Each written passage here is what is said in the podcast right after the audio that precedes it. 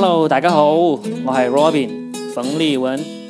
本期聊的不是梗，有点特别，就是会只有我一个人。我们日常都经常会听说一些有趣的事情，但是呢，整件事情来龙去脉呢不一定有那么清楚。然后我就发现我对于信息非常敏感，我经常会把一件事情的来龙去脉搞得很清楚。我就想，那我能不能做一个节目，通过我来收集信息、整理和演绎，把事情给大家讲清楚？今天我下面要讲的第一件事情呢，就是韩国的李胜利丑闻的这个事件。这个事情可能很多人都有听说过，就说哎，韩国有个叫李胜利的艺人，好像搞了一个很大的事情出来，什么不雅视频啊，呃，什么涉毒啊这样的丑闻。那究竟整个事情来龙去脉是什么样子的呢？首先，韩国有一个最红的歌唱组合叫做 Big Bang。很多人应该都知道这个，虽然绝大多数的歌迷都听不懂韩语，但是呢，大家都很乐意去买 BigBang 的那个演演唱会门票。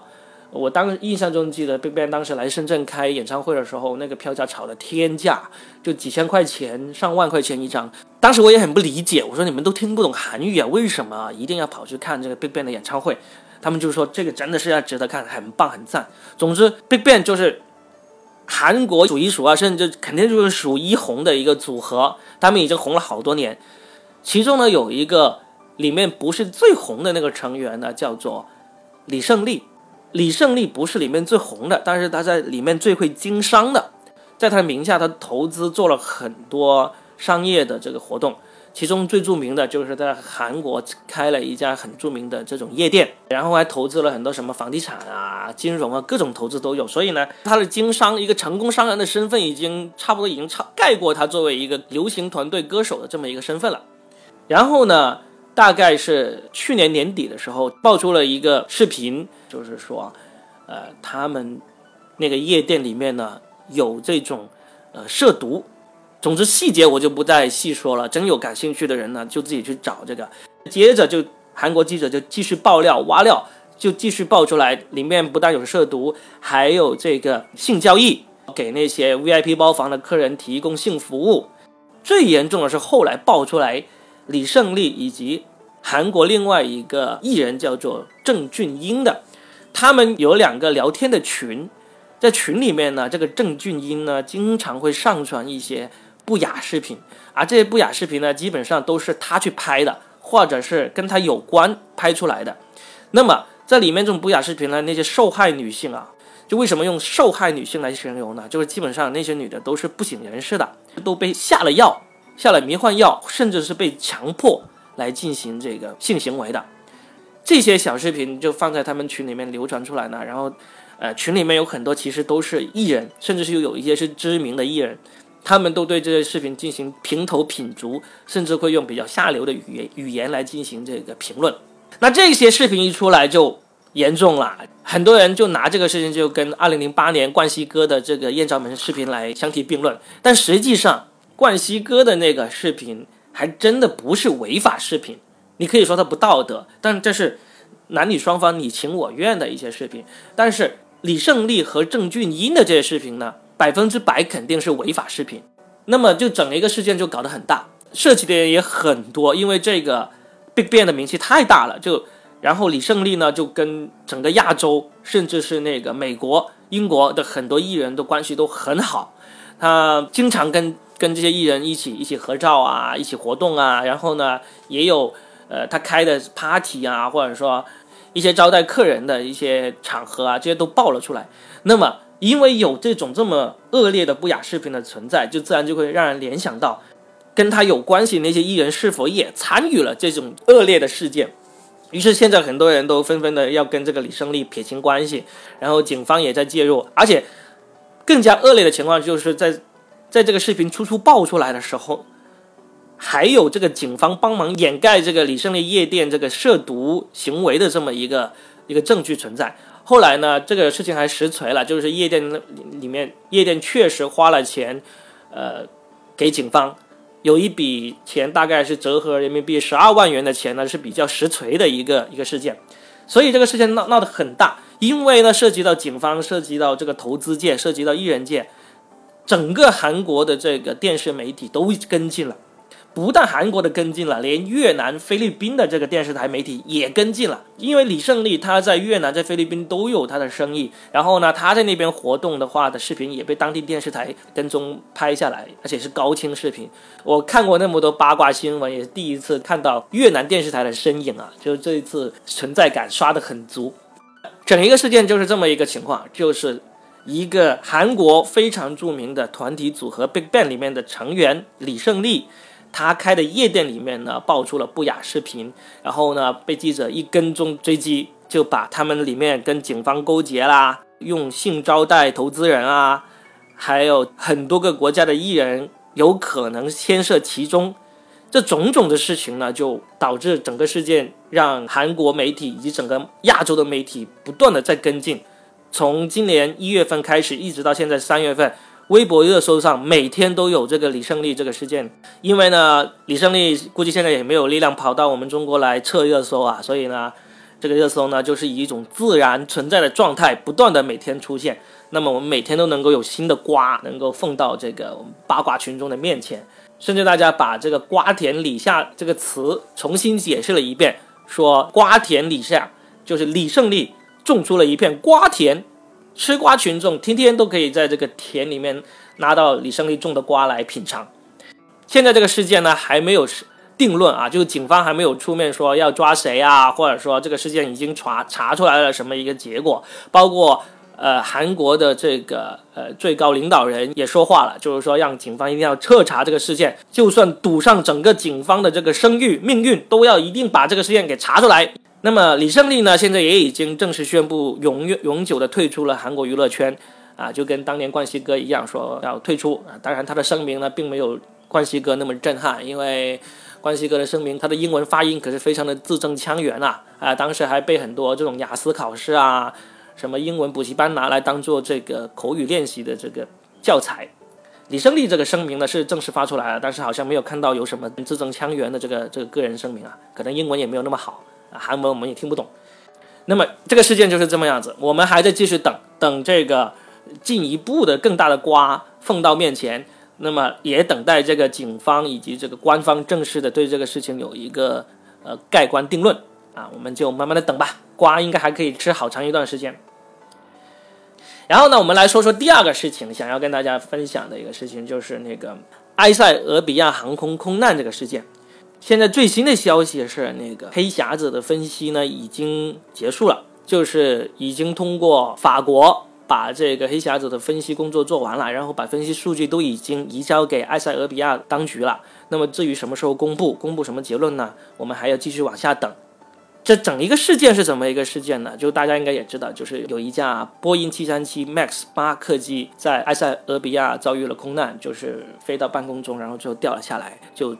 整个机组人员，所有人员都无一生还，呃，非常悲惨的一个事件。去年印尼的狮航 Lion Air 同样一个型号，波音737 MAX 八这个型号同样的客机也发生了空难，而且它空难的整一个飞机的飞行轨迹和这次埃塞俄比亚是很相近的。现在的一个情况就是全球的。这个型号的客机，波音737 MAX 八这个客机呢，都已经全部停飞了。刚刚发生之后呢，大概只有一些国家去停飞。那美国呢，一开始是非常强硬的挺这个波音公司的，说这个客机没有问题。结果过了几天之后也停飞了。大概事件发空难发生了大概四天之后吧，全球的这个型号的客机都已经停飞了。所以现在要。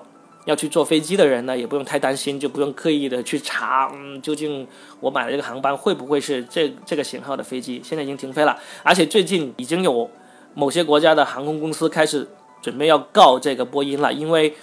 我买了你的飞机，现在呢，你的飞机有证据证明有可能是不适合飞行的，就不适航这个飞机，那么呢？我把飞机停在这里，那我必须要用别的飞机来代替我的航班，以及我飞机停在这里还有这个维修维护的费用。那这些费用、这些损失呢？你波音公司必须要赔偿给我。现在是第一个提出这个诉讼的，就是那挪威航空。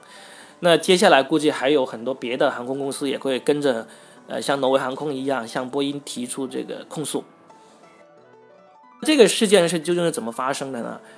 呃，现在调查结果没有出来，我们也不要妄加猜测。我想跟大家聊的是，我看到一些比较靠谱的分析，说是呃，究竟为啥这个波音公司这么有名的737飞机连续两年时间出现这个掉下来的这个这么恶劣的空难事件呢？这个737 MAX 八然后还是非常新的型号，你新飞机就意味着应该是更安全才对嘛，因为科技更加发达了，对不对？但是这么短时间掉了两架下来，究竟什么原因呢？有一篇分析是这样说的，呃，首先我跟大家解释一下，就飞机的发动机都是在机翼下面挂着的，就是那个呃上飞机的时候能够看到机翼下面有两个圆圆的像大风扇一样的涡轮发动机，那个就是飞机的发动机，主要作用呢是用来飞行啊，以及给大家扔硬币去祈福的啊啊，这个开玩笑啊。因为 确实在中国发生过好几起这个大家往这个发动机扔硬扔硬币，然后导致这个飞机起飞不了的事件，非常恶劣啊！希望大家一定一定一定不要往这个飞机这个发动机去扔硬币啊，这是违法行为啊，会会要坐牢的，要判的很严重，而且会赔到你倾家荡产的，千万不要做这个事情。飞机机翼底下那个发动机就圆圆的一个，然后呢，波音的这个发动机呢，早期呢是很长的。就是从你看到的这个进气口到后面，整一个外观像一个炮弹那么长的一个发动机，早期这个炮弹这个是比较苗条的，因为原来的那个发动机功率没有那么大，它可以苗条一点。然后呢，就随着这个现在飞机的越越造越大，功率越来越大，那个发动机的直径就变得越来越大。这个原来流线型长长流线型的这个。发动机呢就变得越来越胖，越来越胖，就因为你本来波音的这个设计呢，它的发动机离地面的间隙就比较短，它可以方便那些维修人员不用搭梯子就可以去维维护这个发动机。那么现在随着这个直径增加呢，停在地面的时候，这个发动机离地面的这个间隙就更小了。波音呢就为了解决这个问题，就做了一个事情，就是把这个发动机更加往前安装一点。就让它的空间刚刚好够，不会碰到地面。这样子呢，往前一点，那就导致一个问题，就是当你飞机在起飞的时候，那个飞机的机头往上，我们叫做上攻角，就是当你的这个飞机的机头往上抬的时候，这个发动机就会让这个机头抬得更高。那么，为了让这个机头不要抬那么高，因为抬得太高就违反了这空气动力学的原理，就会让飞机出事。波音呢，就给它设计了一个自动操作系统。当它感应到飞机的这个上攻角头抬得太高的时候呢，这个自动控制系统呢就会控制这个飞机的头往下低一点，这样子呢就会刚好抵消这个发动机让它头抬得太厉害的这么一个力量。这套自动系统呢是自动工作的，就是当它感应到飞机的机头抬得过高的时候呢，它就会告诉这个控制系统要把这个头低一点。这样的情况下，飞行员就要非常的注意。因为它是自动启动，把飞机机头低一点的，所以呢，当你根据你的实际情况发现这个头抬得过高，或者头低得太低的时候呢，飞行员都要适当的介入，根据他的这飞行技术、飞行经验，保持这个飞机正确往上飞的这个角度。就网上传的意见就是说，因为这套系统，它当时交付的时候呢，波音公司是声称这套自动系统呢，并不需要飞行员自己去介入。不需要经过很多的这个训练，那么很多老飞行员呢，他就根据以往的情况，发现这个飞机机头抬高之后又被降低之后呢，他就不知道是这个自动系统在起作用，他就以为飞机自然情况降低了，然后呢，他就会继续把这个机头又拉回来，继续往上去拉，在这个人力往上拉以及这个系统要求你往下低头的这个过程中。就会有一个反复的这个拉锯战，这样的情况下，假如飞行员经验不足，或者是他对这个自动系统的那个掌控没有那么恰当的话，就会可能出现问题，出现事故。当然，这个是我再强调一次啊，这个猜测是网上根据波音737 MAX 八这个飞机的型号的特点而做出来的一个推测，究竟实际情况是不是这样子的话，我们一定要等这个。埃塞俄比亚当局公布了这个调查结果，才能知道。你可能时不时的会听说有人说：“哎呀，就是波音那套系统，它那自动驾驶系统搞的鬼。”或者说：“啊，人机大战嘛，最后这个飞机赢了，然后呢就掉下来了。”就你可能会听到很多关于这方面的一个言论。但是这个言论究竟是怎么来的呢？那其实就是这一篇分析里面提到的事情。这个事件还让我想起了前两年我看过的一部电影，呃，叫做《萨利机长》，汤姆汉克斯主演的一个电影，这也是根据一个真实事件改编的。这部电影呢也已经有引进过国内，但是可能很多人都没看过，因为票房不太好。呃，但实际上这部电影非常精彩，而且呢，他好像也拿到了一个奥斯卡最佳电影还是最佳男主角的提名的。这个电影里面有些细节让我印象很深刻。他是讲2009年一月的时候，有一个叫做萨利的机长，他驾驶着一辆飞机从纽约起飞。他那个飞机呢，这次是那个空中客车啊，而不是这个波音了。啊，说到这里，我想起一个事情：为什么这次埃航的黑匣子呢是交给法国去分析，然后呢？再拿回给这个埃塞俄比亚的呢？据埃航的一位机长向记者透露说，这是因为担心如果交给美国去分析的话，美国会偏袒这个波音公司，因为波音是美国的嘛。然后呢，法国有空中客车公司 Airbus，这是波音的死对头，他们两家就是数一数二的大的这个飞机制造公司了。说回这个萨利机长。他从纽约的一个机场起飞，然后呢，刚刚起飞没多久，才到八百多米的高空呢，就被那个大雁撞到了发动机，就两个引擎都熄火了。当时塔台是要求他返航飞回机场的，或者让他选择附近的机场去降落，但是最终这个萨利机长判断过以后，没有选择塔台的意见，最终他选择了在纽约的哈德逊河上面降落。哈德逊河就是平常我们经常在美剧电影里面看到的那条纽约的河入海口，那里有美国的自由女神像的那个地方，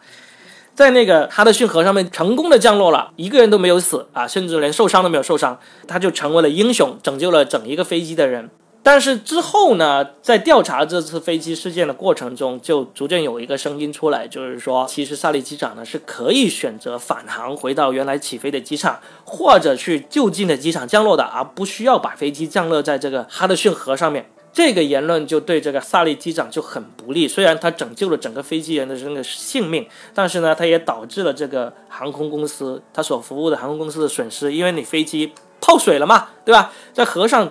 泡水了，飞机捞起来也应该不能再飞了。就算修好了，那修的价格也是很贵。你像一辆飞机上亿美元的一个飞机，甚至是几亿美元的飞机啊，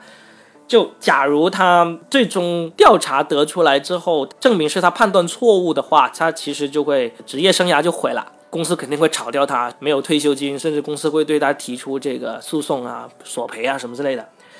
这个电影呢，就是讲他怎么来面对这个调查委员会的这个质疑。调查委员会就找了呃最顶尖的飞行员来模拟飞行，因为模拟飞行呢，其实是跟真实飞行其实是一样的，只要你输入的参数是一样的话，他说，你看其他飞行员遇到你这样的情况，马上返航，飞机是可以安全降落在这个跑道上的，或者就近飞去别的机场也是可以安全降落的，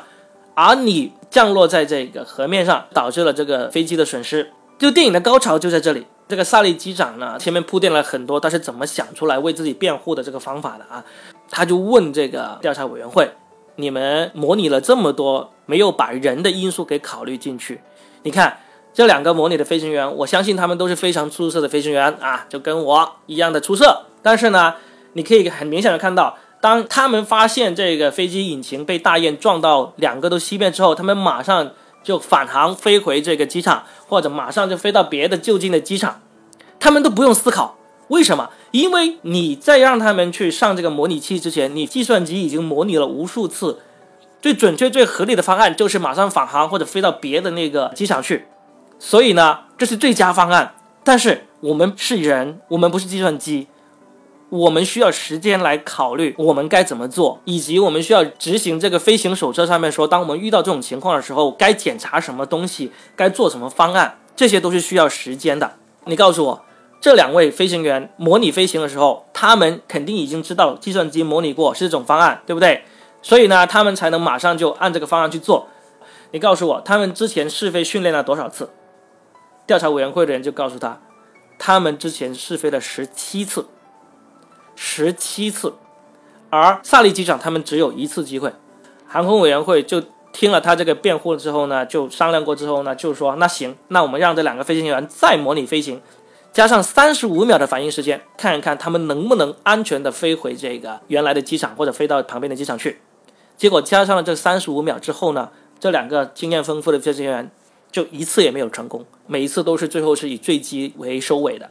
所以这个电影的高潮部分就是在这里。萨利机长作为人人类来说，必须要有这个思考的时间，加上这个三十五秒再飞回原来机场就会出事。所以呢，他用他丰富的经验和英勇的决断，把这个飞机降落在哈德逊河上面，就救了整个飞机的人。这个电影呢，当时看的我也是很激动，就因为实际情况也是这个萨利机长救了整个飞机人，最后呢，他也从这个航空公司光荣退休，拿到了他该拿的这个退休金和这个该有的荣誉。但是电影这样一拍就非常的有戏剧性，就是最终在这个调查委员会上面说出了真正的原因，然后赢得了这个人性的光辉，啊，这个非常有意思的一个电影。里面呢还有一个非常有意思的一个喜剧桥段，就是当他们汤姆汉克斯扮演的萨利机长说出来这个原因之后，然后呢也得到了这个调查委员会的同意，认为他们做出的决定是非常正确的时候，就是大家都起立向他们鼓掌，因为一直都是汤姆汉克斯演的那个萨利机长在说话嘛，他的副驾驶一直坐在了旁边的，大家也就说啊，那你也说句话吧。然后这位副机长就站起来说了一句，他说，啊，如果这个事情呢再发生一次的话呢。我希望那个是发生在夏天。当时看到这里，就电影院里面人都笑了出来，就因为这是一个非常好的一个段子。当时真正的这个事故发生的时候，是在在纽约的一月份，是冬天，非常冷。他们降落在这个哈德逊河上面的时候。冰冷的水，就是冷冷的冰水，拍在脚脖子上，拍在全身上，简直是冷死了。电影当时里面有刻画了乘客以及所有人都被冷得瑟瑟发抖的场景，所以当他在最后说出来的时候，如果再发生一次的话，人人都期待他会说出来说，我们依然会做出正确的决定，或者说我们无怨无悔，我们愿意牺牲自己来来挽救大家的性命什么之类的，说的这种东西。然后他突然说出来的时候，我希望这是发生在夏天，这真的是一个。用了漫长的一个多小时的铺垫来，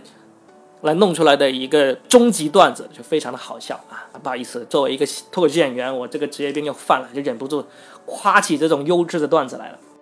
啊！我不知道聊了多长时间啊，因为我一个人对着这个录音笔一直在巴拉巴拉的说，我也不知道过去了多长时间，中间还接了个电话。然后呢，我准备的其实还有一个第三个事情，我就一起说了吧。前两天要要有关注这个。呃，热点新闻的话，可能又看到这个杨超越啊，我们的锦鲤少女，火箭幺零幺少女队的这个最著名的一个成员杨超越，她又上热搜了，而且是第一名的热搜。热搜的这个关键词叫做杨超越口误。这个口误是怎么回事呢？就是前两天，就是三月十六号的时候，国际篮联在中国举办了一个抽签仪式，为今年在中国举办的篮球世界杯进行抽签。杨超越就和姚明和科比一起参加了这个抽签仪式。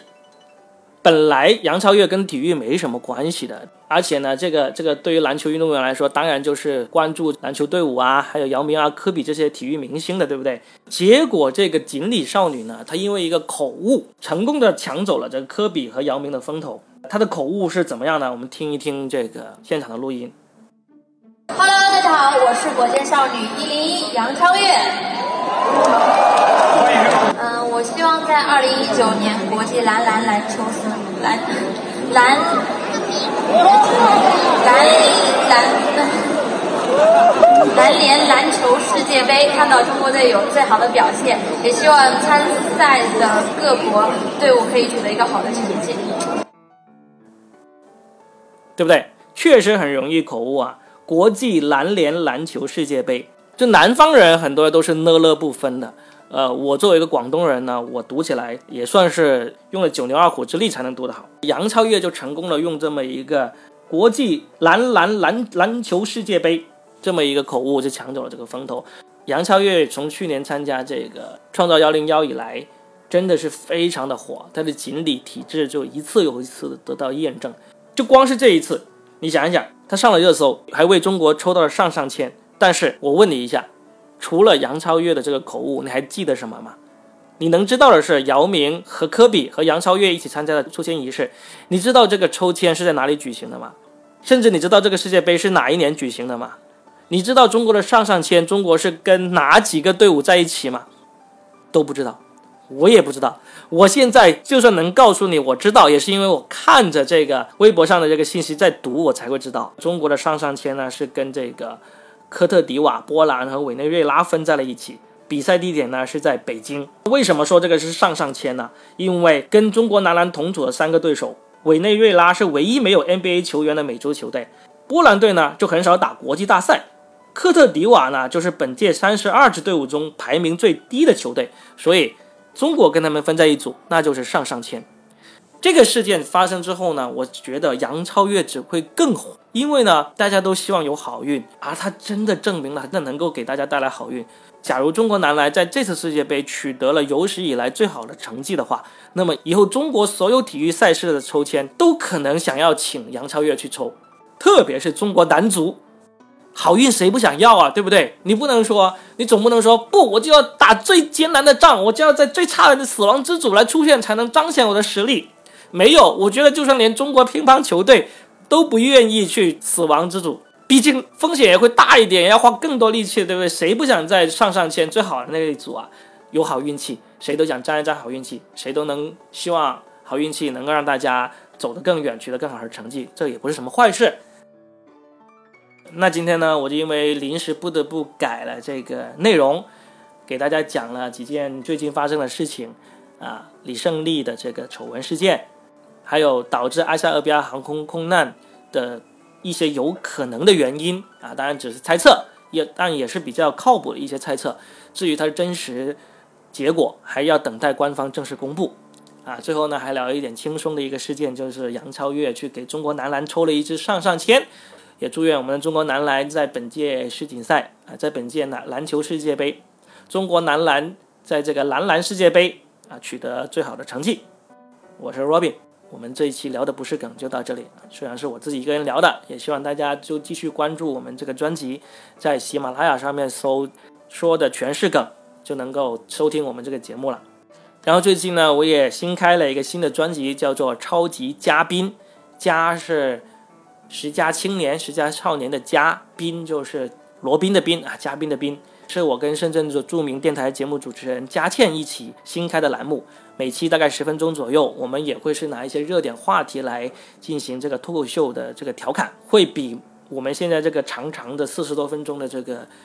聊的不是梗环节呢要要短很多，呃，希望能够迎合大家不同的需要吧。上一期有个听众留言说啊，我喜欢聊的不是梗这个环节，因为啊又长又有趣。我之前呢还有一个每周五更新的一个五六分钟的，真正的说的全是梗，里面每一个都是短短几十秒就会有一个段子的。那个呢，因为太耗费段子量了，我不一定能够每次都及时传到那么多段子来分享给大家，所以呢，近期可能就会少一点更新那个环节，就会改用超级嘉宾这个环节来更新。超级嘉宾这个专辑呢，也已经有一个专门的新专辑了，大家也可以去搜一下。就是在木更喜剧这个主播号下面，我们就只有两个专辑，一个叫做说的全是梗，一个叫做超级嘉宾。我希望大家都关注这两个专辑，因为这是两个不同的内容。如果对我个人感兴趣的话，也可以去关注我的微博，叫做冯立文 Robin，二马冯，独立的立，文化的文，然后是 R O B I N 这个英文，冯立文 Robin。谢谢大家，我们下期再见。拜拜。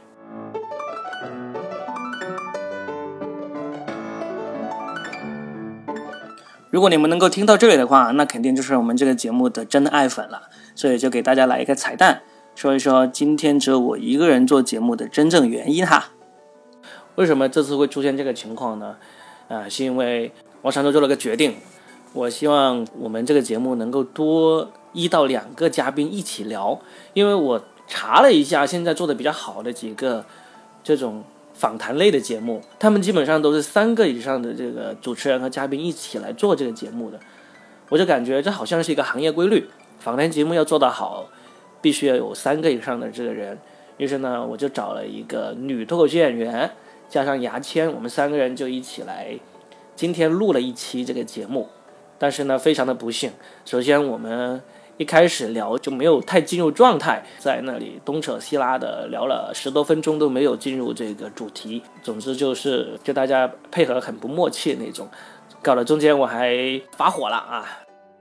你别发你的脾气好不好？我现在就很想发脾气，大哥，我现在就真的很想发脾气。这个发火的视频我也保留下来了，希望将来有一天我能够啊拿出来跟大家分享啊，现在暂时就不要了。就录完以后呢，我就想，哎，怎么着？按照我这个高超的剪辑手法，神剪刀手，我总能够剪出那么三十分钟的内容出来吧。然后又非常不幸的发现它的录音呢少了二十分钟，而且我不知道它中间是哪一段给丢失了，要找出来估计要花很多很多时间。就是这个聊的不太默契，加上这个中间丢失了二十分钟的这个音频，刚好今天就已经是我们的这个更新时间了。我想不行，那这样子的话剪不出来，那就要拖更了，怎么办？于是呢，就有了这个一个人撑一期节目的决定。不过节目做出来之后，也给一些朋友听了一下，大家反馈，其实这个还有一点点高晓松的小说那样的意思。他们甚至建议说以后多采用这种方式。那我也想，后面我要不要继续用这样的方式呢？也希望大家听完节目能够在节目下面留言评论一下，对我们节目形式多提出一些意见，看看怎样才能把这个节目做得更好。谢谢大家。